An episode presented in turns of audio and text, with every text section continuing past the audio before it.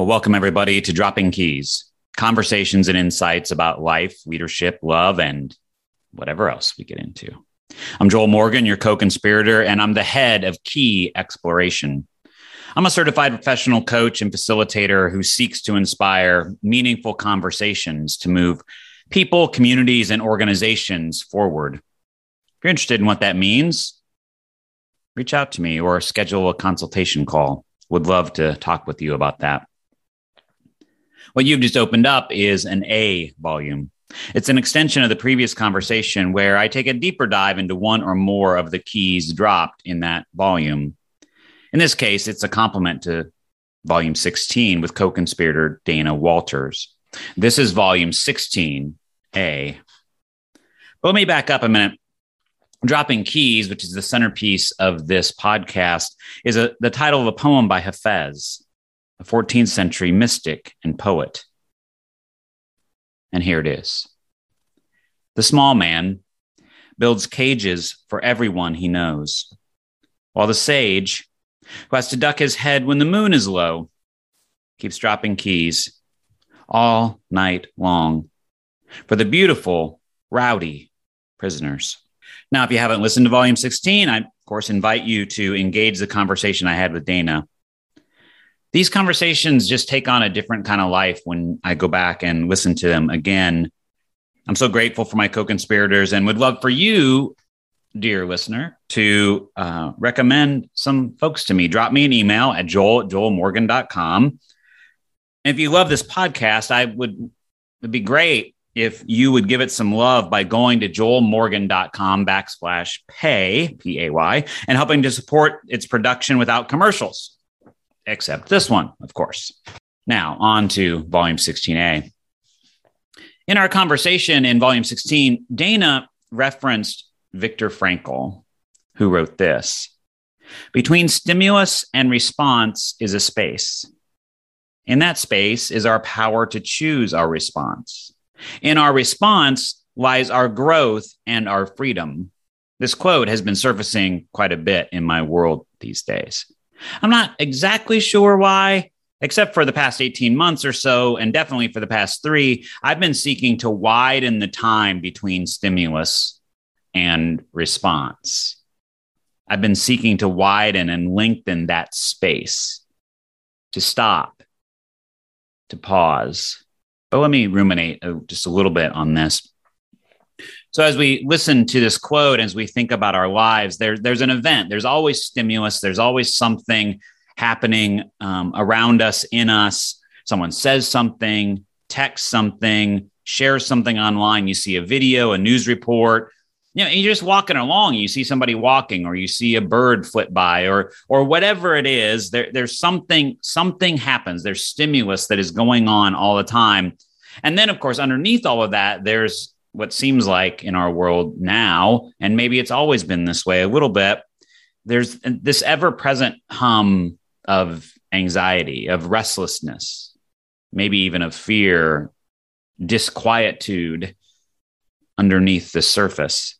And maybe we actually only feel like 10% of that underneath the surface stuff, but we're absorbing 100% of it because it's not just what's happening with us, it's what's happening around us in in the atmosphere almost and most of us probably aren't rec- really recognizing and doing much about it. So that anxiety feeds into the stimulus that we're having all the time. And so there's this stimulus and that stimulus happens and the stimulus immediately kicks your emotional and your physiological system into gear. Depending on what the stimulus is your physical system is already responding by sending out hormones or speeding up your heart rate or tensing your muscles making your skin harder in case you're under threat and then almost immediately you make some sort of judgment about this stimulus. On a basic level, it's it's a one or zero. It's good or bad. And then that's when your emotions get involved. Somewhere in the areas of the the five biggies, right? Anger, sadness, joy, or happiness, fear, and shame. And you haven't even processed a thought yet, really. Not a conscious thought, anyway. So as we think about that, like it seems like there isn't a space where that is contrary to what Frankl was saying that that we that we have the stimulus and then it's like boom. So where is it?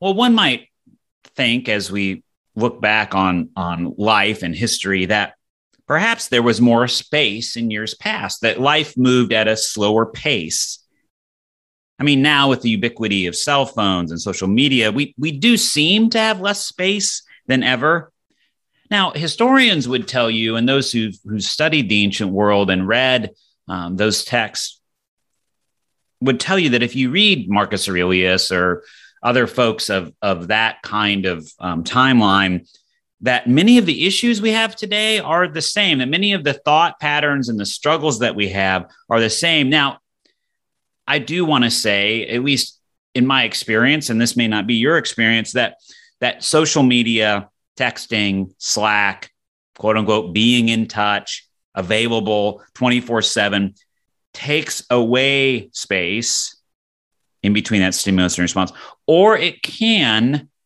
when we allow it to. Our bodies are designed to get that dopamine. And I'm sure you've heard about this that our cell phones and the way they ding and the notifications and all that are, are really keyed into really keyed into our visceral system and so when you hear that ding, you want to get that hit. You want to see that thing. When you see that like, when you see that someone said something, you want to go right to it. It's almost like a compulsion because it feeds us in some strange way. And then, and think about now how we schedule ourselves. Like in this pandemic, with uh, with you know Zoom calls, video calls, whatever uh, system you're using, we schedule these calls for an hour on the hour. What is wrong with us?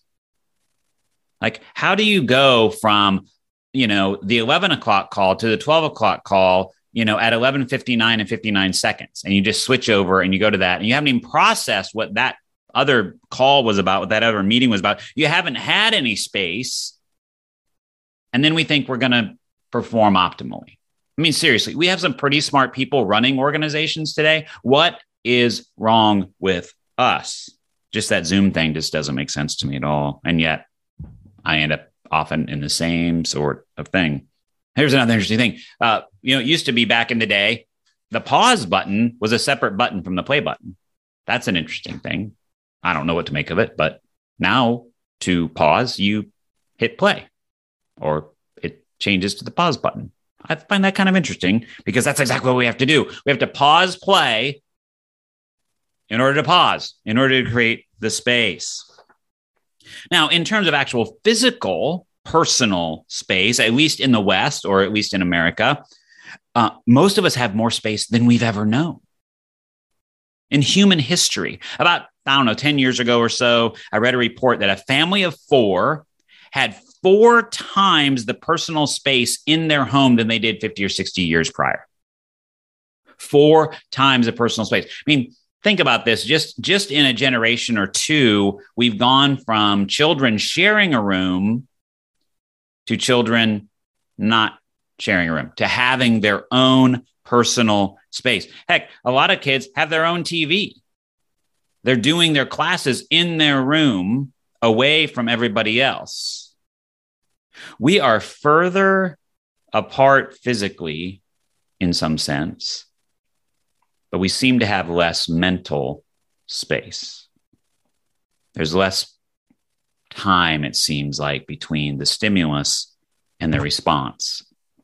I mean, and that's, there's some expectations there as well.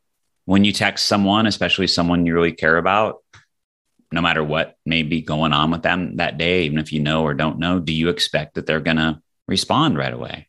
Think about those response times, how quickly we now expect people to respond. Now, first responders, right? It's in the name. Okay, we get that. They're they're gonna they go right away.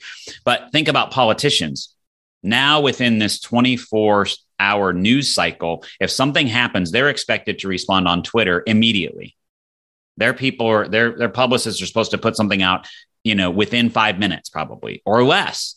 They they are not supposed to take time to think because supposedly we think they're so smart that they can just they can just wheel off the top of their head all the time and what does this lead to not great text not great tweets i mean just read some of them think about the ones you've been sending out if you're just responding to people Now, think about teachers and schools. Teachers and schools are under a similar pressure. Forget trying to figure out what's actually going on. I mean, in a lot of schools, we've moved to one strike and you're out. You know, we're suspending kids more quickly than ever, and some of them maybe maybe they do need to get suspended. I don't want to get into that, but but we expect administrations, we expect um, folks to be able to move super quickly to respond. We think that they ought to have the answers right away. Now, here's one of my pet peeves in terms of mental health, response to mental health crisis, we move slow. We move slow. Somebody, somebody's having a mental health crisis. We'll bring in, we'll bring in the first responders. We'll bring in the police, but we're super slow to get people who are really having a mental health crisis the help that they actually need. That's a completely different podcast. So, so where's this space? What is this space that Frankl is referring to? Well, if I could define it a little bit, that's the space where transformation and change can happen. And just think about it. If you work out regularly, it's not when you work out that you get stronger or faster. It's in the space after and between those workouts. In the workouts, you're breaking yourself down. You're actually making yourself slower if you're a runner. And it's in between when your when your muscles learn and they grow in that space, in that pause, in that recovery. It's where you rebuild and where you recover. That's where you get the greatest gains and then those get to get demonstrated the next time you go work out or run or whatever it is you do. The space is there, it just doesn't feel like it because we don't train our minds or our lives to take that time. We have to create the pause to train ourselves to take advantage of that space when I was a personal trainer, I, I found out very quickly there were certain kinds of athletes, especially runners. Yes, you runners out there who don't take time to pause training, especially if you're injured. And some people don't pause training because they're so gung ho and then they get injured and they become over or they just become a little overtrained and they wonder why they aren't getting the the gains that they want. Their bodies don't perform optimally because they've spent too long and too hard putting stimulus in place and then often it breaks down. And then if you don't go back and take time you're not going to get better. You need that pause to recover and get stronger.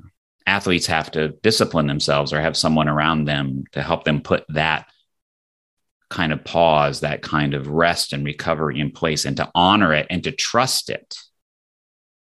To trust it. In the book Inner Will by Dr. Thomas Epperson, he writes about the pause needed between an event and the choice that we make. It's he quotes Frankl as well and reminds us that we have to choose to pause. We have to leverage that that space and let it breathe. He notes that this is where we get a difference between unconscious choice, choices made without the pause, and conscious choices, those made with a pause. Generally, it's these conscious choices that show our growth and our values and lead to better outcomes. This space, this place of pause, is where we reflect on the outcome we desire from whatever it is we're about to do or how we're about to respond, and hopefully strategize how we might affect that outcome that we want. I mean, it just seems so simple, right? Just pause, just take a second, just take a beat. But just think for a second, pause for a second here. How often are you doing it? How often, when that text comes in, are you actually stopping, reading it, reading it again, reading it again, taking a moment, then responding? What about that email? When it comes in, what are you doing with it? Especially the one where they didn't understand what you said, or you you worked for three hours on this that spreadsheet and you sent it, and they're like, "This is not good enough," and you're just ready to launch. I mean, it seems so simple, but uh, you know, I reflect on recent events and my responses, and I easily see glaring examples of where I didn't pause, I didn't utilize that space, and maybe I don't necessarily regret what happened, but I know I would have had a better outcome or certainly felt better about what transpired had I taken a moment to just pause, step away, think it through. What are you going to say? What are you going to do? How are you going to interact? So, what might we use if we're going to try to do this? What might we use the pause for? Well, how about just resting? I mean, that's a big one, right? But just resting. How about how about we pause with curiosity? You know, there's that great the Ted Lasso quote that's that's uh, um, you know, be curious, not judgmental. Be curious, not judgmental. Like, and um, you know, Dana talked about curiosity a lot. What if we use the pause for not knowing? For not trying to figure out what we know, but why don't we just go, well, I just don't know, and that's okay. What if we use this pause for what I call uncovery? That's my my little shorthand about recovery, which I think really is about uncovering what's beneath the surface and dealing with it. What if we use this pause for wonder? That's one of the beautiful things that I learned as a facilitator with um, circles of trust is when it gets hard, turn to wonder. I wonder why I'm feeling this way. I wonder why I want to respond in this way. I wonder why they're responding in that way. I wonder what's going on with them. I wonder what's going on inside of me. What if we use this pause for joy?